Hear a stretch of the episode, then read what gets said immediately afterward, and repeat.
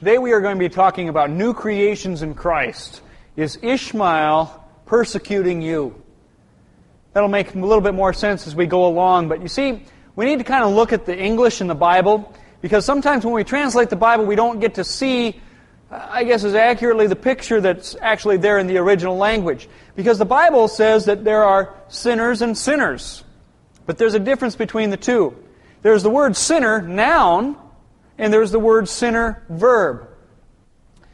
How can you be a sheep and a goat? Can you be a saint and a sinner? Can you be a sheep and a goat? Or are you a sheep that sometimes acts like a goat? That's what we need to look at here today. What does the Scripture say? Are you a sheep, a goat, or both? Note that Paul is a saint. He's a sheep, is what the Scriptures say. Romans 7 says, If I do what I do not want to do, I agree that the law is good. As it is, it is no longer I myself who do it, but it is sin living in me. So notice that if Paul does something wrong, it's not he who does it anymore. It's sin living in him that does it. Now, that's interesting. If you were going to have a play there, how many characters would you have to have? Two. You'd have to have Paul and sin. In 2 Corinthians 5, 1 through 3, it says, We know that if the earthly tent we live in is destroyed, we have a building from God, an eternal house in heaven, not built by human hands. Meanwhile, we groan, longing to be clothed with our heavenly dwelling, because when we are clothed, we will not be found naked. Notice that Paul is saying that what, who we are, what I, when I look at you, I'm not seeing you, I'm seeing the tent you live in. The eye is kind of like the, the, the window to the soul. You are the spirit of the soul that's inside this tent. Some of our tents are a little bit more worn than others. But the body is simply the tent that we live in. Another thing I want you to note is that we are in Christ already. John 15, verses 5 through 6. Let's see what is inside our tent. I am the vine, you are the branches. If a man remains in me, and I in him, he will bear much fruit. Apart from me, you can do nothing. If anyone does not remain in me, he is like a branch that is thrown away and withers. Notice that Christ is in you and you are in Christ. Now, I don't get that. I don't understand it. I don't feel that way. But I'm going to rein on my feelings and go with what the Bible says. The Bible says Christ is in me. I don't understand. I don't get it. And he says, I'm in him. That's incredible. If we are in Christ, are we in heaven with Him then? If He's sitting at the right hand of God, are we there? I don't feel like I'm sitting up there in heaven. But is that what the truth of Scripture says? Colossians chapter 3 verses 1 through 5. Look at this. Since then you have been raised with Christ, set your heart on things above, where Christ is seated at the right hand of God. Set your minds on things above, not on earthly things. For you died, and your life is now hidden with Christ in God. When Christ, who is your life, appears, then you also will appear with him in glory. Put to death, therefore, whatever belongs to your earthly nature. Notice that you are with Christ. You are seated with him in the heavenly realms. You're in Christ. Again, I don't feel that way. I don't get it, but that's what the scriptures say. Christ is my life. My life is not my own. Christ can have no sin in him, can he? No, Christ is perfect. So if Christ can't have sin in him, then I can't be a, sh- a goat and be in him. I could be a sheep and be in him, but I can't be a goat and be in him. You, your spirit, your soul, has been created new in Christ Jesus, and now you, your spirit, your soul are in Christ. Your body? No. Your body is where sin resides. That is why who you are is a sheep that sometimes acts like a goat because of the tent that you live in. You are in Christ, not your body. Not yet. That's why you'll get a new body in heaven. Colossians 3 1 through 5 again says, You died. For you died. You, when did you, how, how can you be sitting here if you died? This is that old nature. That old nature of Adam that you were born with. You see, you, there's the number one killer of people today, you know what the number one cause of death is today? Birth. Being born. You see, when you were born into this world, you were born with a death certificate, basically, to hell. And then when Christ came, you died. And there's a new creation, a new you, that is put inside that tent. Our old nature is gone. God didn't change you, He exchanged you. He didn't turn one into something different, He exchanged you. You died, and the new is now alive. Romans 6 tells us this in verse 6 For we know that our old self was crucified with Him so that the body of sin might be done away with. That we should no longer be slaves to sin. You died. Your old self, your old nature, that Adam, crucified, killed so that now a new person can live. We see in Ephesians 4:23 that we are to be made new in the attitude of your minds, to put on the new self, created to be like God in true righteousness and holiness. You're not a sinner, but a righteous and holy saint. There is a new creation that has taken place when you believed upon the Lord Jesus. That's amazing. You know, how can you be a saint? How can that be? You know, sometimes I get up and I look in the mirror and I'm thinking, that's no saint. I know me too well. Well, this is where Paul comes in very clearly. If I do what I do not want to do, it's not me that does it. It's not the saint that's doing it. It's sin living in me, in my tent, in my body. Colossians 2:13 through 14 says how we are becoming saints or how we became saints. He forgave us all our sins, having canceled the written code with its regulations that was against us. Notice that was past tense. And that stood opposed to us. He took it away, nailing it to the cross. How did you become a saint? Not by anything you did or what you're doing now. You became a saint because of God's forgiveness and Him taking away your sins, nailing them to cross. Every sin that you do today was forgiven not today, but 2,000 years ago on that cross. We were born into a sinful world with a sinful nature, with this sinful flesh. Our birth certificate was our ticket to hell. And Christ paid that price and made you new because of faith in Him. Jesus, saint, when He made us a saint, it wasn't a performance based thing. Judgment is not performance based. Our report card is a pass or fail. It's not an ABCD, how, how good did you do? It's do you believe in Jesus or do you not? Is he your Savior? Is he not? If he sees Jesus in you, you are a saint. If he doesn't, then you're a sinner. God defines a hypocrite as someone who pretends to be what they're not. Do you pretend to be a sinner, a noun, when God says you're a saint? Satan defines a hypocrite this way someone who acts contrary to the way they feel. Do you act on feelings and be blinded to the truth? Somebody who acts contrary to the way they feel. Okay, if you feel like you're a sinner, you're going to act like one. You don't act on feelings, you act on truth. You don't act on the way you feel about yourself, you've got to act on what God's Word says about who you are. Job 31, verse 6 says this Let God weigh me in honest scales, and he will know that I am blameless.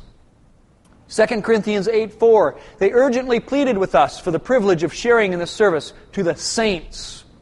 Romans 15 31, pray that my service in Jerusalem may be acceptable to the saints there. Do we ever see to the sinners in Ephesus? To the sinners in Rome? To the saints and sinners in Rome? No, it's always addressed to the saints. To the saints. But yet we have so many people out there saying, I'm a poor, miserable sinner. I'm not. I am not a poor, miserable sinner. I am a saint in Jesus Christ that sins at times. How could Job say he was blameless? You know, today we say, No, I'm blameless. People would say, Oh, you're a pious person. But we have every right, because of what Christ has done for us, to say we are blameless. Not because of anything I've done or haven't done, it's because of what Christ has done to make us a saint. Mark, Mark chapter 3, verse 25 says, A house divided against itself, that house cannot stand. Remember, our body is a house, it's a tent that we live in. You can't be a saint and a sinner. A house divided against itself isn't going to stand. Your old self had to go. That's why it was crucified with Christ on the cross when you were born again. And this is why Jesus said, unless you are born again, you can't get into heaven. Unless you get rid of that old nature, you can't get into heaven. Now, by the way, there are two things that are going to send somebody to hell. Your old nature, being born, that'll send you there. But then you can get rid of that old nature, but your sins would send you to hell.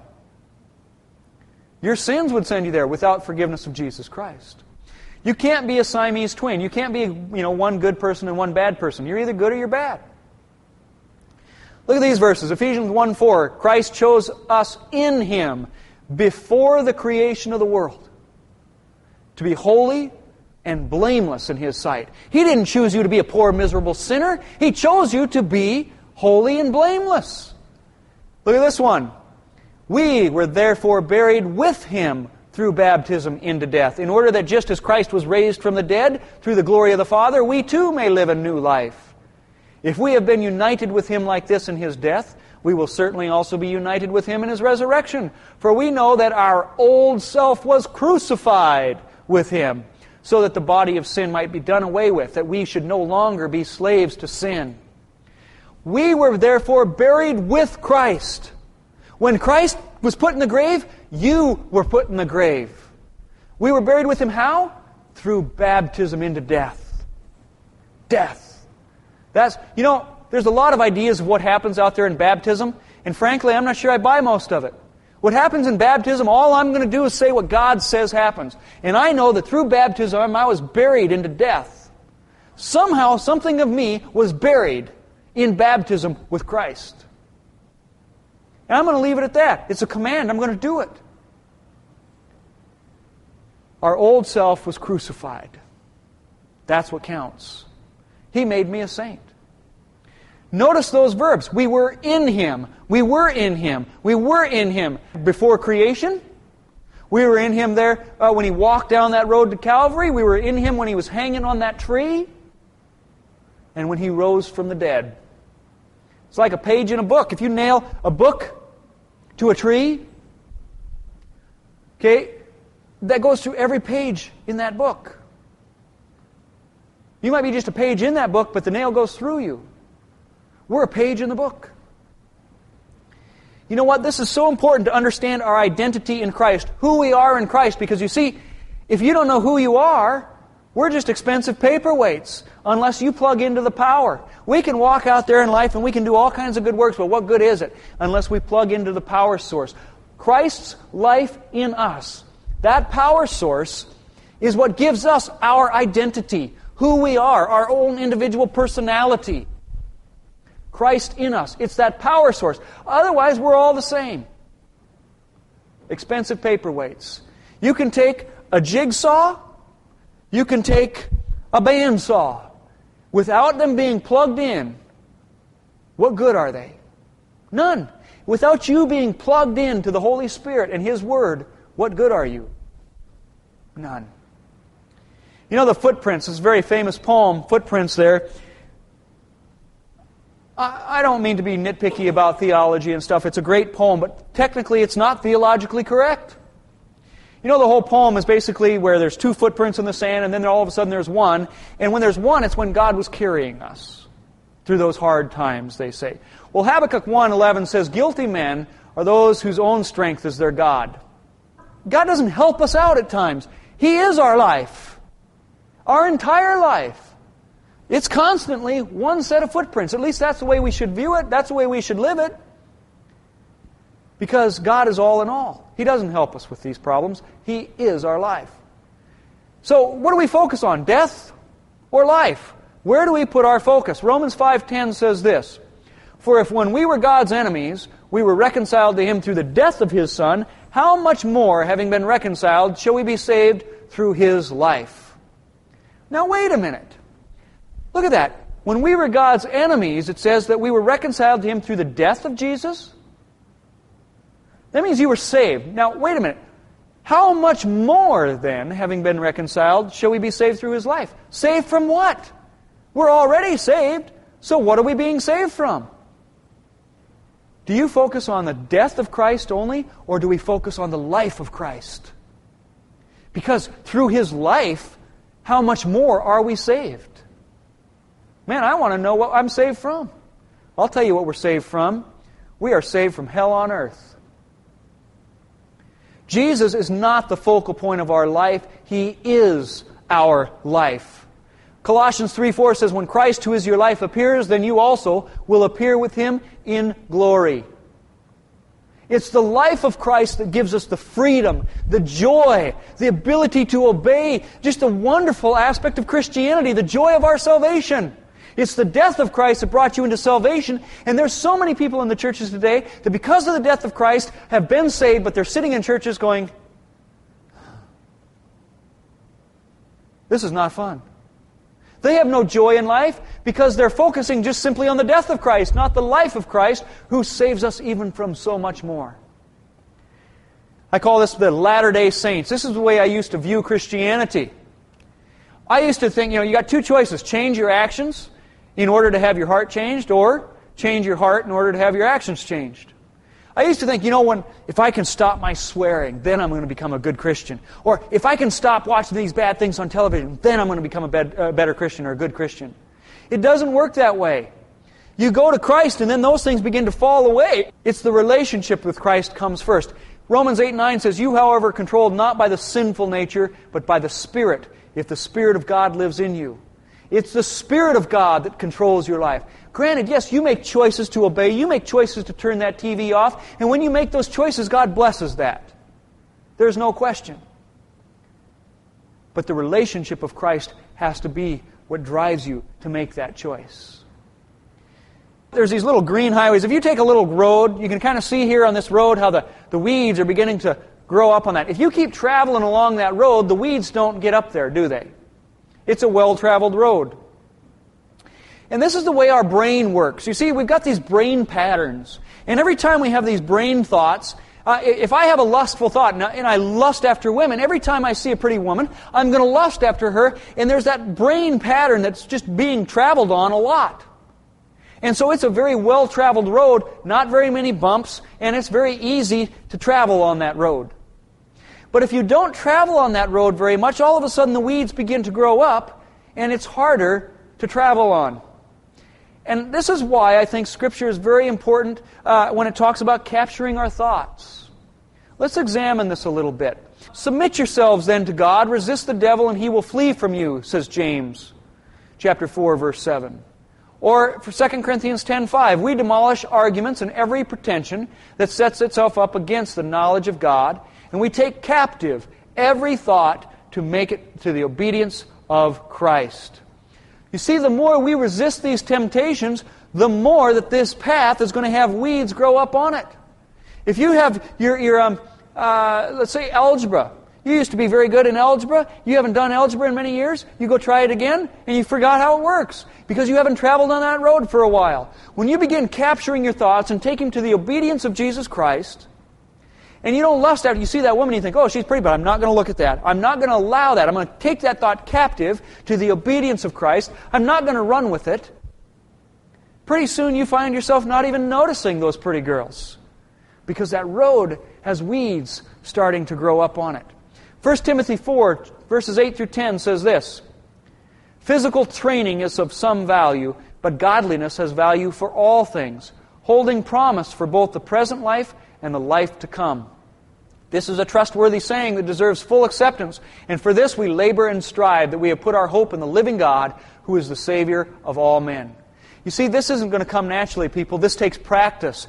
He says to practice this thing. Physical training has some value, but there's another training that is very important. And for this, he says, we labor and strive.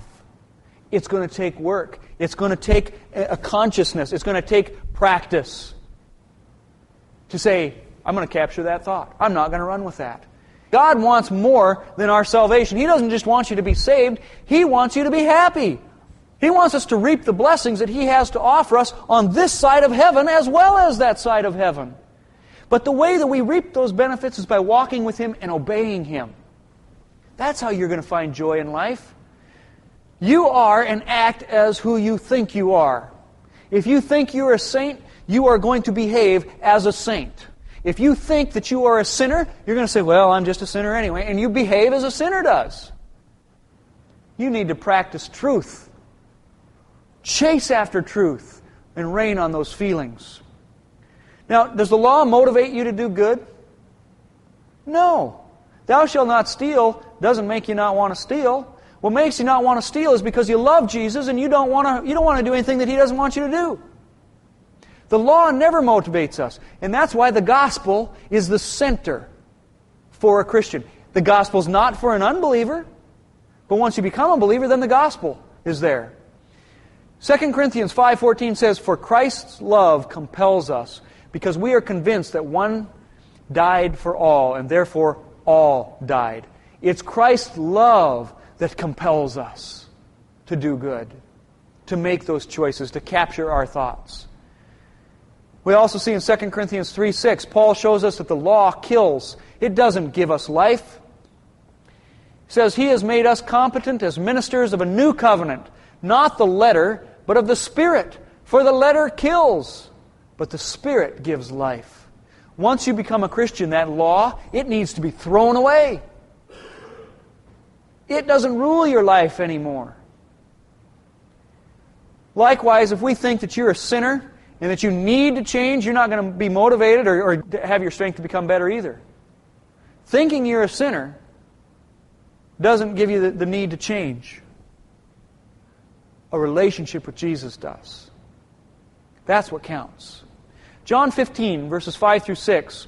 We have here the, the vine and the branches. He says, I am the vine, you are the branches. If a man remains in me and I in him, he will bear much fruit. Apart from me, you can do nothing.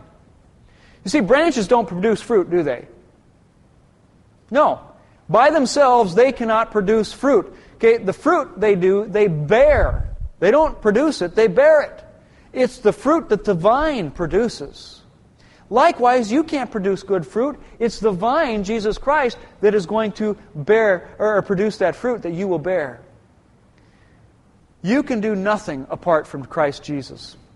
You know, some people say that the law is anything that you do, gospel is anything that Jesus does. That's wrong, in a sense. Obedience can be gospel, it doesn't have to be law. Because is the obedience coming from the vine or is it coming from the branch? My fruit isn't coming from me, it's coming from the vine. I can do all things through Christ. Okay? All things through Christ. If I help, help an old lady across the street because of motivation by law, that can be law. But if I help an old lady across the street because of my love for Jesus, then it becomes gospel. Jesus is the one that did it. So obedience can be gospel. 1 Timothy 1 9 says, We also know that the law is made not for the righteous, are you a righteous saint, as the scripture clearly says? Well, then the law is not for you. It wasn't made for you. It says it was made for the lawbreakers, the rebels, the ungodly, the sinful, the unholy, and the irreligious. So the law wasn't made for you. It was before you became you. We see in 1 Corinthians 9, 20 following. To the Jews I became like a Jew to win the Jews. To those under the law I became like one under the law, though I myself am not under the law Paul says he's not under the law. Now you go out and tell people that today, I'm not under the law. They'll say, What? Oh, you heathen. Paul said it. I'm not under the law. So as to win those under the law. To those not having the law, I became like one not having the law. Though I am not free from God's law, but I am under Christ's law. You see, now it's not the law of the Ten Commandments we're under, we're now under Christ's law. Christ's law is the law of love. And if we love Christ, will you obey those, will you obey those Ten Commandments? You bet you will. We're not under it, but we still follow it. Romans 7 6, but now by dying to what once bound us, we have been released from the law, so that we serve in a new way of the Spirit, and not in the old way of the written code. We don't serve in the old way of the Ten Commandments, we serve in the new way of the Spirit, obeying those Ten Commandments. Romans 6:14 For sin shall not be your master because you are not under law but under grace. Galatians 5:18, if you are led by the Spirit, you are not under law. Are you a spirit-led Christian? Then you're not under the law. Galatians 3:12, the law is not based on faith, on the contrary, the man who does these things will live by them. If you live under the law, you're going to live by the law, and you know what? It stinks. You're not going to do very well living under the law. You'll fail. Romans 8, 2 to 3. Because through Christ Jesus, the law of the Spirit of life set me free from the law of sin and death. For what the law was powerless to do it, in that it was weakened by the sinful nature, God did by sending His own Son in the likeness of sinful man to be a sin offering. God took care of it for you. Like I said, we are not running on performance based Christianity here. It's not until we stray from Christ that we need that law. When you stray from Christ, that's when the law comes in to bring you to repentance. You know, every time I used to sin, I think, oh, this is the third time I've done this. God, how can you forgive me? This is the third time. Or I might say, man, this is too big of a sin, God. I, I did these awful things. There's no way you can forgive me. This is too big of a sin. Or some people think, well, God, this is the fifth time I've done it. Until I change, I know you're not going to forgive me. I need to change before this becomes effective. Okay, that's like saying, hey, God, I need to help you out in your forgiveness. What you did wasn't good enough. I need to do something to make it effective. Right? We doubt. Rain on your feelings. What does the scripture say? Others say, well, God, thanks for, for dying, but, you know, I need to be a better person first. Thanks, God. Thanks, but. This is the way I used to live my life in that latter day saint type thing. I used to do that. And as a result, I never experienced the true joy of my Christianity, the joy of my salvation, because what ended up happening was this. I was like, well, thanks God for saving me. I really appreciate that. But I'm still an awful person. I didn't see to what extent the vileness of who I was, how God had forgiven me. Jesus says, The man who has been forgiven much loves much, but he who loves little, or who has been forgiven little, will love little.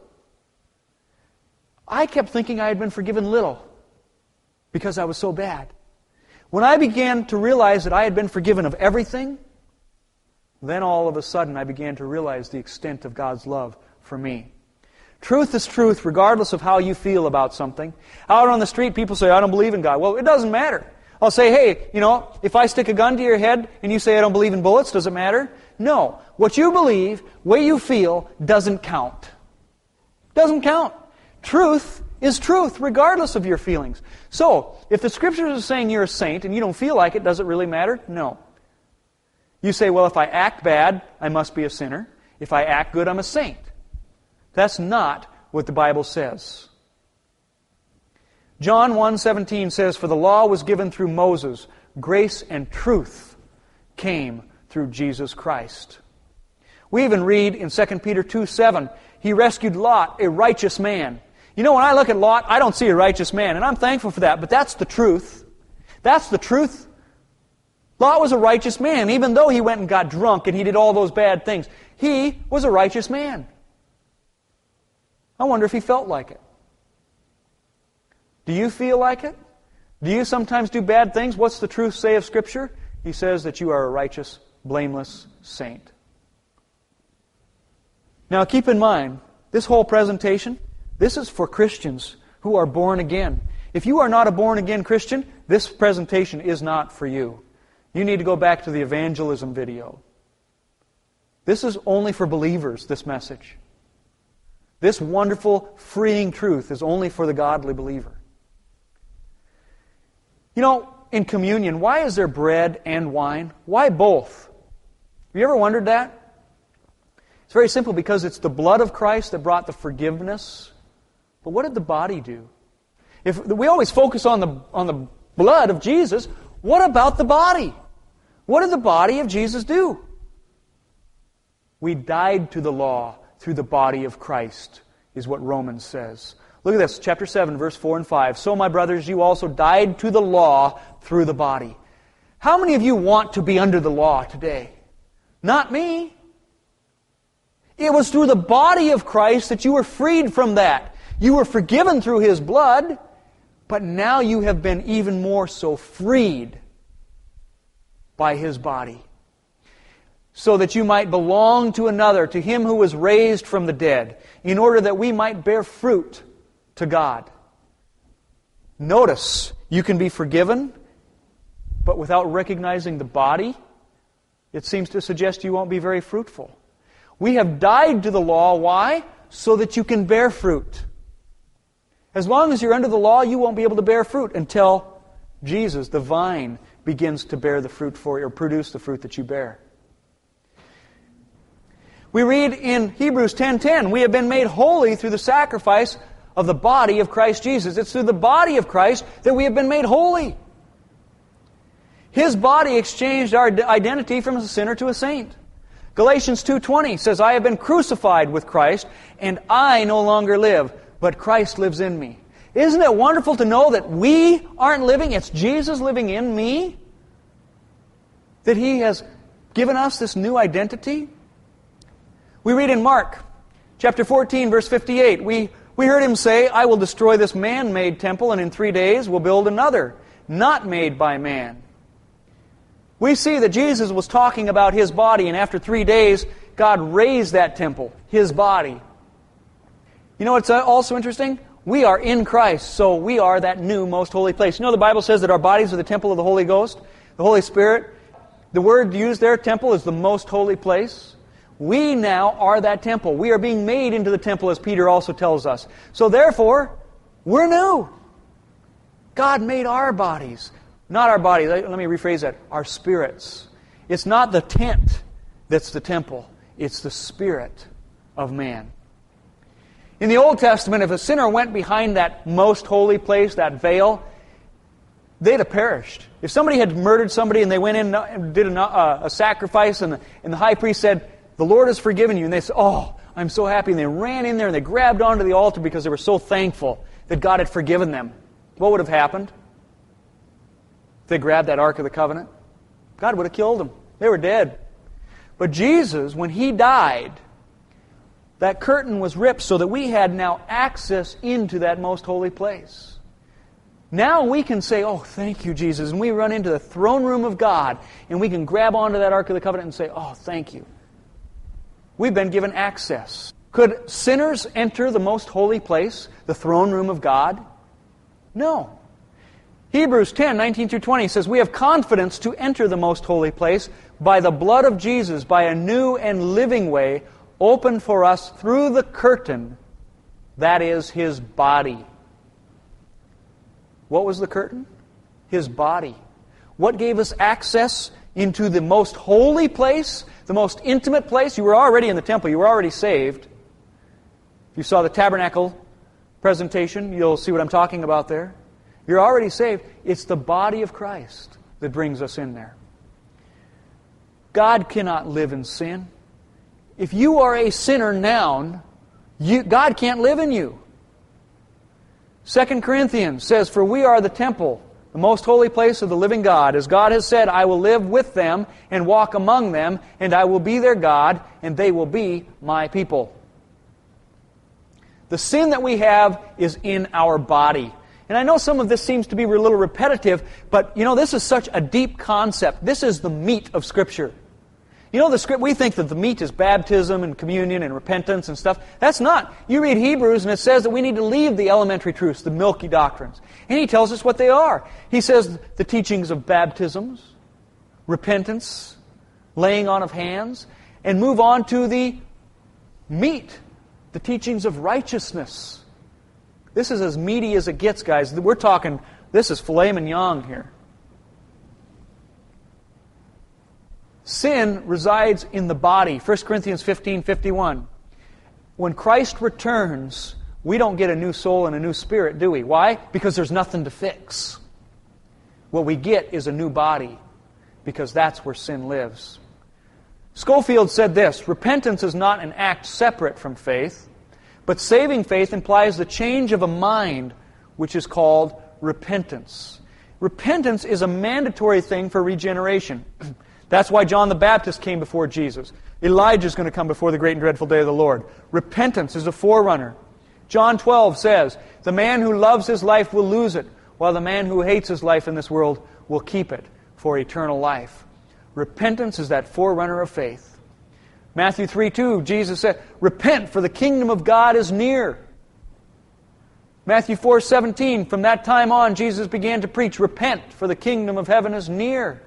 2 Corinthians 7:10 Godly sorrow brings repentance that leads to salvation and leaves no regret but worldly sorrow brings death. Repentance that leads to salvation leaves no regret. But simply world, worldly sorrow, there are people out there who do things wrong, they get caught, and they're sorry because they got caught. That doesn't matter. That leads to death. True repentance is a turning away from those things. Acts 3:19 says, "Repent then and turn to God so that your sins may be wiped out, the times of refreshing may come from the Lord." You want to know step number 1 to joy in the Christian life? He says, "Repent, turn to God." When repentance comes into your life, your sins are wiped out, and then when you realize that, that's the first step. You need to swallow your pride first. Abandon your life and cling to Jesus as life. When you get rid of your selfishness and you've put your focus on Christ rather than you, your body typically, that's when things are going to change. That's when joy is going to come about. But we spend so much time trying to feed the body, not the spirit. You're hungry, you feed it. You're thirsty, you, you give it something to drink. You're uncomfortable, you move. We're so worried about the flesh, not the spirit. Colossians chapter 3 verses 1 through 4. He says, "Since then you have been raised with Christ, set your heart on things above." Christ where Christ is seated at the right hand of God. Set your minds on things above, not on earthly things, for you died. Hear what he's saying? Set your mind not on your body, but on Christ. For you died, and your life is now hidden with Christ in God. When Christ, who is your life, appears, then you will also appear with him in glory. For whoever wants to save his life will lose it, but whoever loses his life for me will save it. Luke 9:24. You focus on your life, you're going to lose it. You focus on your true life, you're going to gain it. You see, if there was no law, why not sin? People say. We got to get rid of if there's no law, then I can do anything I want. Well, there's still the law of Christ, the law of love. But let's look at Romans 6:15. What then? Shall we sin because we are not under law, but under grace? May it never be. Why? Thanks be to God that though you were slaves to sin, you became obedient, not from the law, but from the heart, to that form of teaching to which you were committed. And having been freed from sin, you became slaves to righteousness. Note, slaves are controlled by their masters. You are a slave to righteousness. That's what counts. So, what's your answer? Galatians 3 2 says, I would like you to learn just one thing from you. Did you receive the Spirit by observing the law or by believing what you heard? What's your answer? Did you receive the Spirit by the law or by belief, faith? There's only one right answer. Do you try to add to faith by good works through the law? You try to add your faith and become a better Christian by adding, by following the law? It doesn't work that way. Galatians 3 3 says, Are you so foolish? After beginning with the Spirit, are you now trying to attain your goal by human effort? Sin is a power, it's a noun. The sting of death is sin, and the power of sin is the law. 1 Corinthians 15 56. Sin is a noun, it's a power. Let's examine sin a little bit. Meaning of anything's tied up in its origin. Let's go back to where sin is first really beginning, and we see here in Genesis 4 7 it says, If you do what is right, will you not be accepted? But if you do not do what is right, sin is crouching at your door, and it, literally translated, it means he is desires to have you, but you must master him now. When Cain is about to kill Abel, this is what God told him. Sin, noun, is crouching at your door, and he desires to have you. Sin is personified here. That's very important. Because one of Satan's biggest secrets is he gave Cain those thoughts, and he wanted Cain to think that those were his thoughts. He's going to give you thoughts that are bad, and he's going to want you to think they're your thoughts when they're not. You see, God lives in your spirit, according to 1 Corinthians 6.17. Sin lives in your body, according to Romans 7, verse 23. We have sin noun or sin verb. I am a saint that sins, verb. Another thing I want you to understand is that you don't have a sinful nature. Did you know that that word doesn't appear in the Bible? The word is actually sinful flesh. Only the NIV translates it sinful nature. So to say that, oh, you know, we've got a sinful nature, that's why I do things, that's, that's bad. Okay, that's, A, a pig's nature is to, to wallow around in the mud, isn't it? They can't help themselves. So to say that you have a sinful nature means you can't help yourself. That's garbage. You can help yourself. To blame sin on the old man promotes denial and it suggests that it's normal to act the way you do. No, our old nature was crucified with Christ Jesus, Romans 6. So Satan can't raise him up again. So don't I don't want to ever hear you say that, you know, the devil made me do it or that my sin, you know, it's my sinful nature. Uh-uh, it's not. That's been exchanged. No sinful nature. Now maybe some of that offends some of you. Maybe you think, man, this guy's way off. I challenge you, go to Scripture. Find those verses that say that I'm a sinner. We see in 2 Peter 1 4, through these he has given us his very great and precious promises, so that through them you may participate in the divine nature and escape the corruption in the world caused by evil desires. You see, you have escaped your sinful nature, and now you have put on Christ, and you have a divine nature. Isn't that something to give thanks about? Paul longs to do good in the scriptures. He hates sin. That's why he says, if I do what I do not want to do. One of the signs of Christianity is that when you do do bad, when you're, you, as a sheep, you act like a goat. Do you want to? Do you want to act like a goat? Of course not. So if you don't want to act like a goat, it's not you. It's sin living in you. Only the NIV in 23 of the 151 occurrences use this sinful flesh, translates it as sinful nature. You don't have it anymore. You have a divine nature.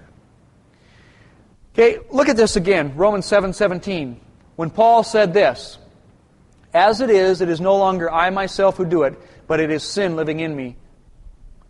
If this was a play, like I said, you would need two characters to do this. You need somebody playing sin, and you need somebody playing Paul. Satan wants you to think that these sins that you do are your idea.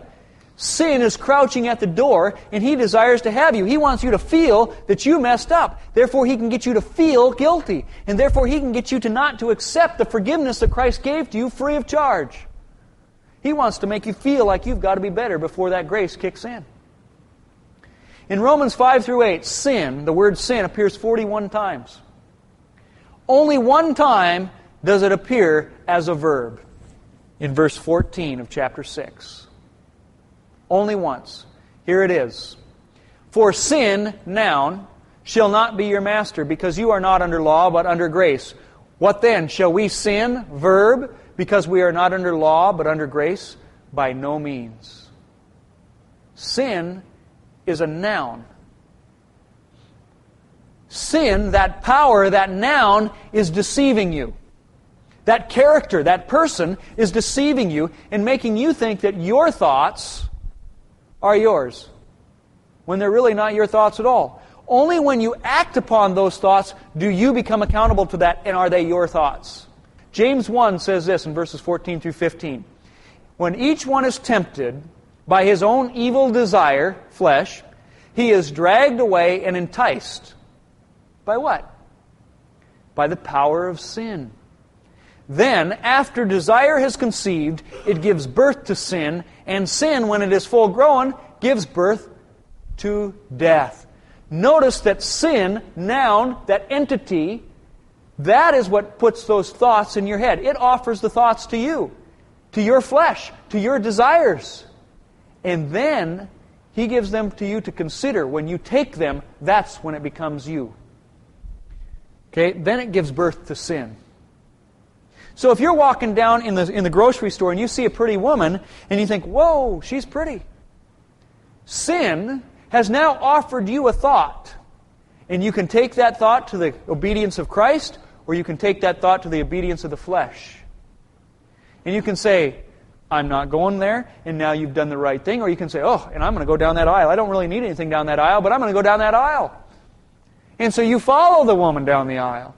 Now, it has become your thought. Now you have taken ownership of it and it's become yours.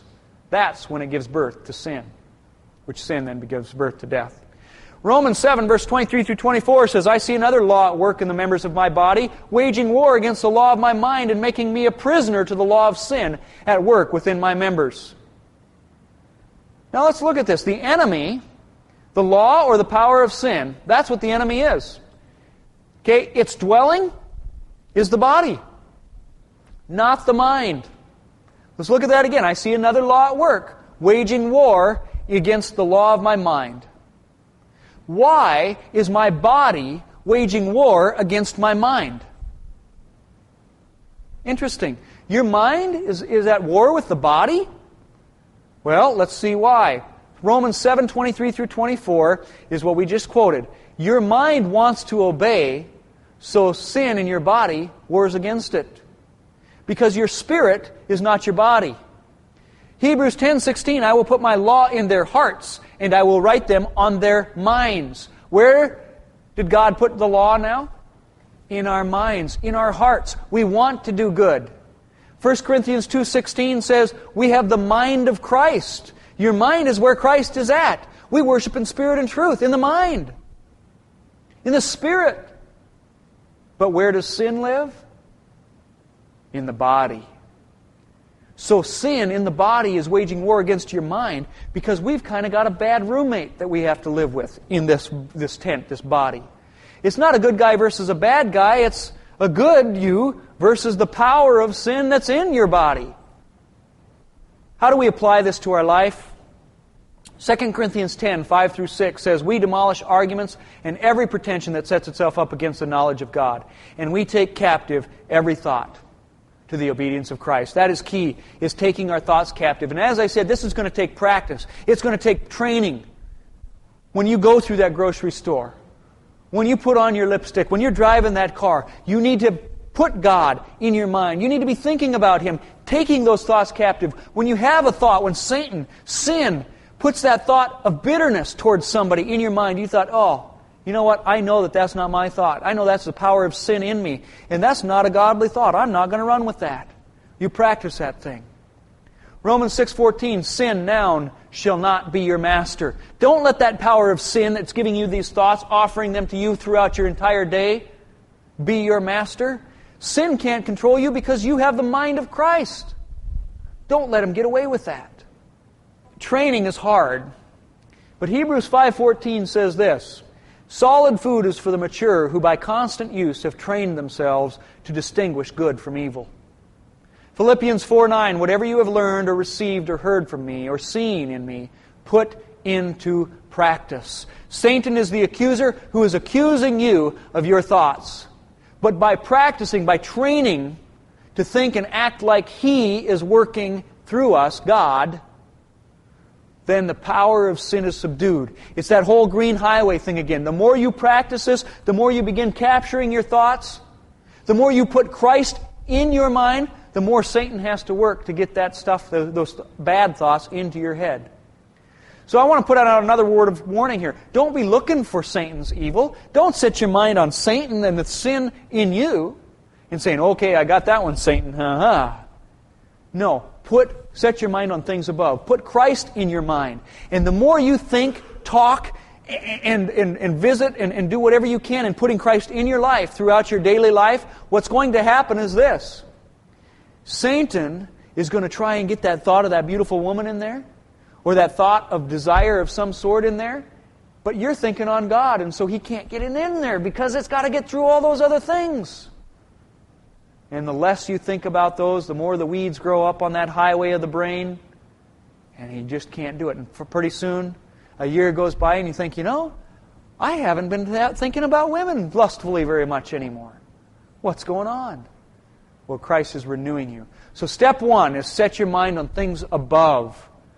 Because sin then is going to be faced with the challenge of getting through those godly thoughts to deliver his thoughts to you. They're going to stick out like a sore thumb when they do, too. Step two, recognize it. You take those thoughts captive, you recognize it. Step three, capture it to the obedience of Christ. When you capture and recognize that thought in its place, you put God there. You put Christ there.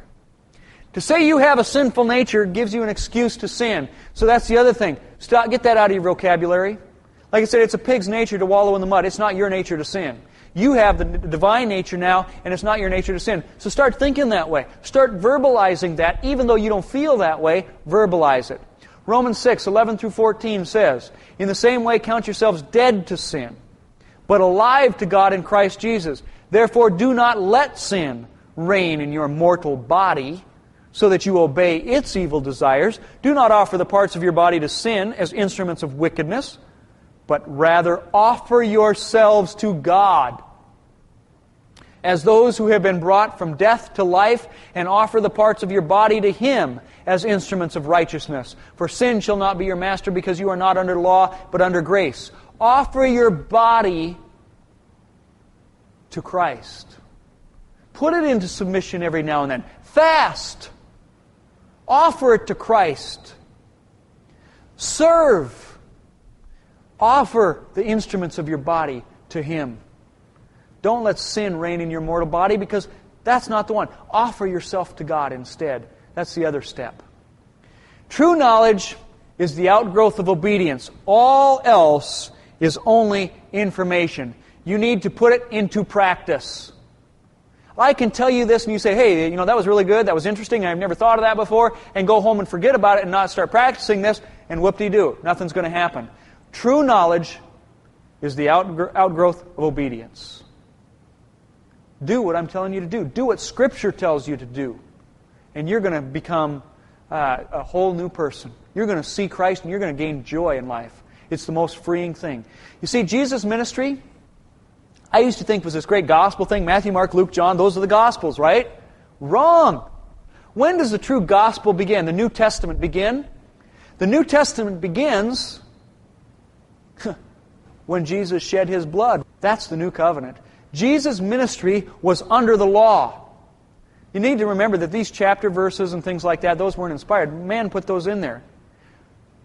Matthew 4:17, repent for the kingdom of heaven is near. Not here. When Jesus was at that mount of transfiguration, or uh, the mount of transfiguration, when he was on the mount of beatitudes, he wasn't giving them gospel sermons. He was giving them sermons under the law.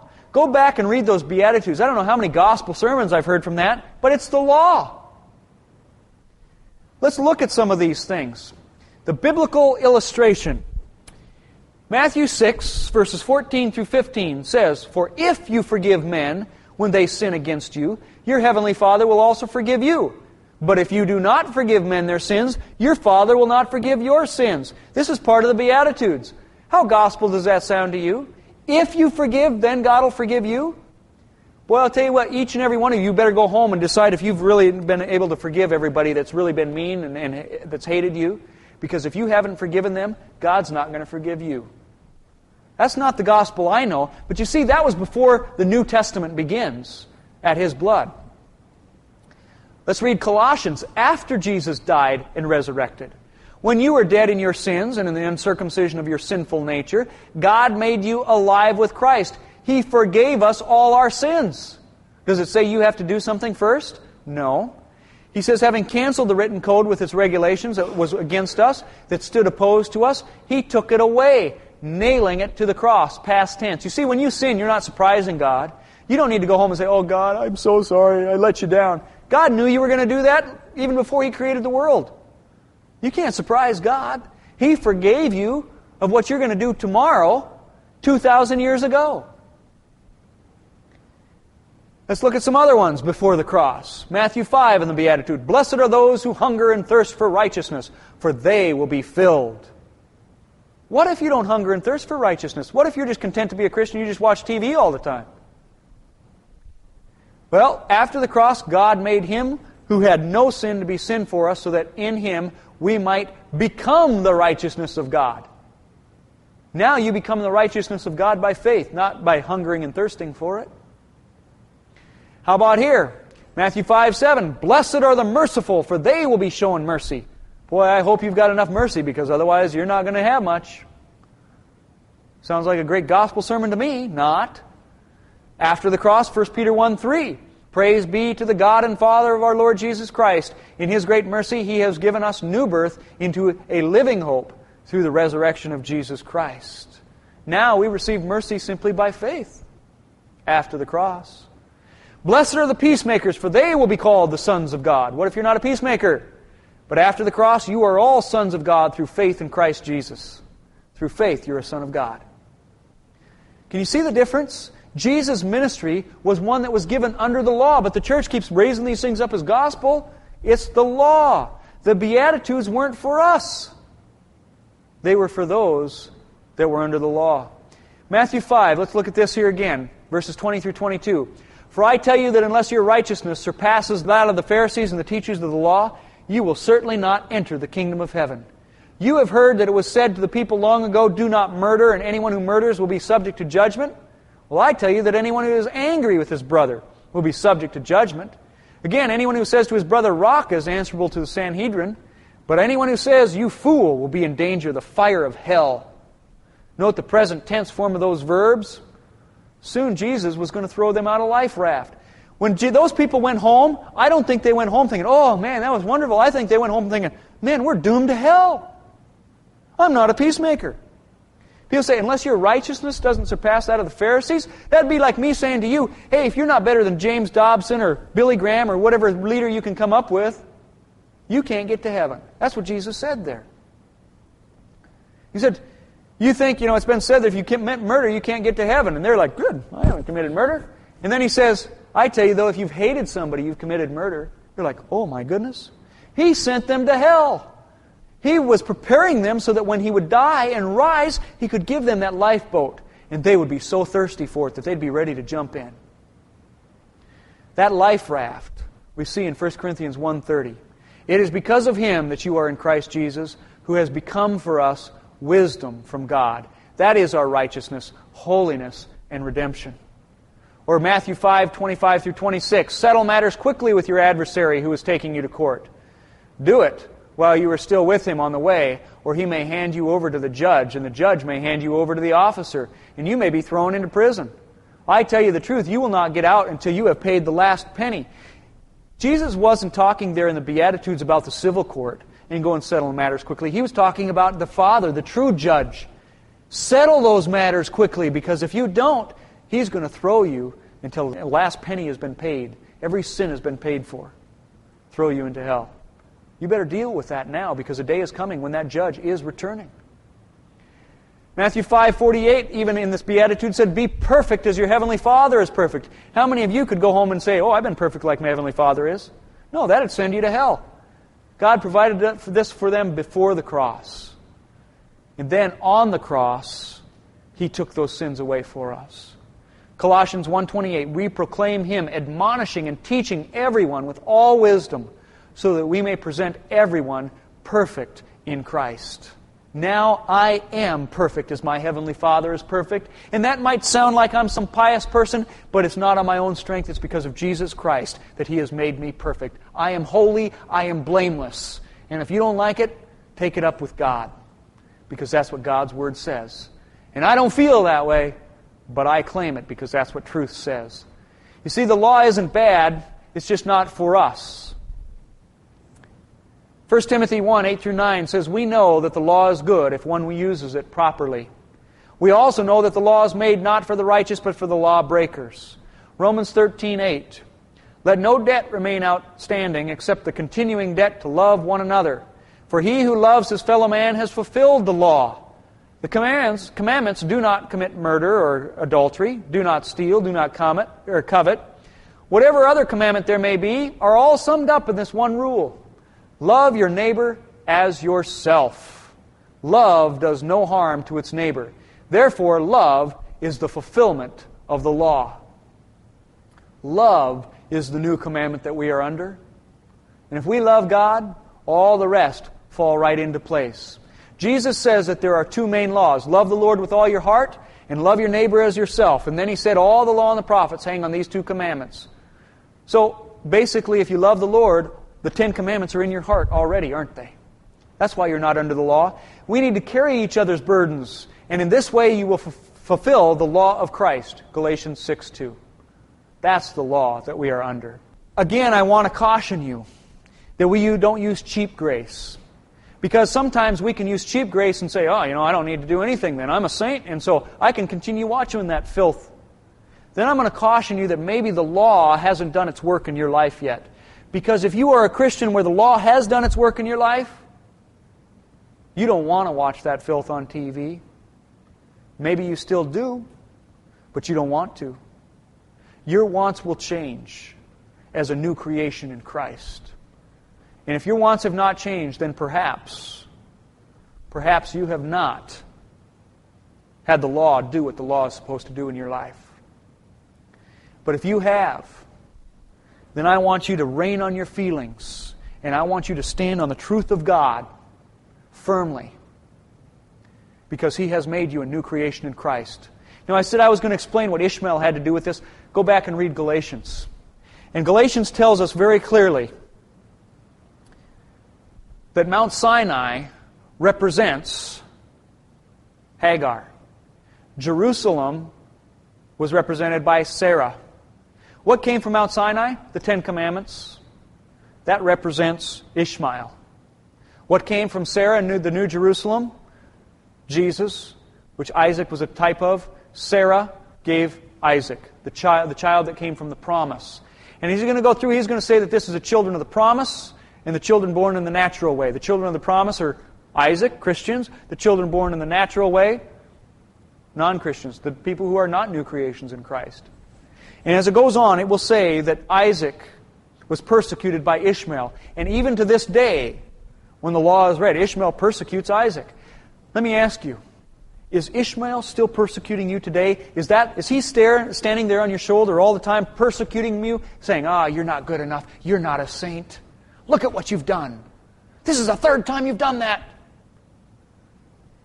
You know what? That's exactly what Satan tried to do before God. He was the accuser of men. He would stand up there before God and say, Look at Brian. Look what he's doing. Can you see what he's doing, God? Look, look. And he says he's a Christian. Come on, God. You know what God says to Satan? He says, Yeah, that's my Saint Brian. And you know what? Sometimes he acts that way. But I love him. You need to get Satan and Ishmael off your back and believe what Jesus Christ has done for you. And when you accept that, you're going to begin feeling so free, so forgiven, that you can't help but love God so much more. This wonderful truth of Scripture freed me in so many ways, and I pray that it will do that for you as well. I pray that in the name of Yeshua. Thank you.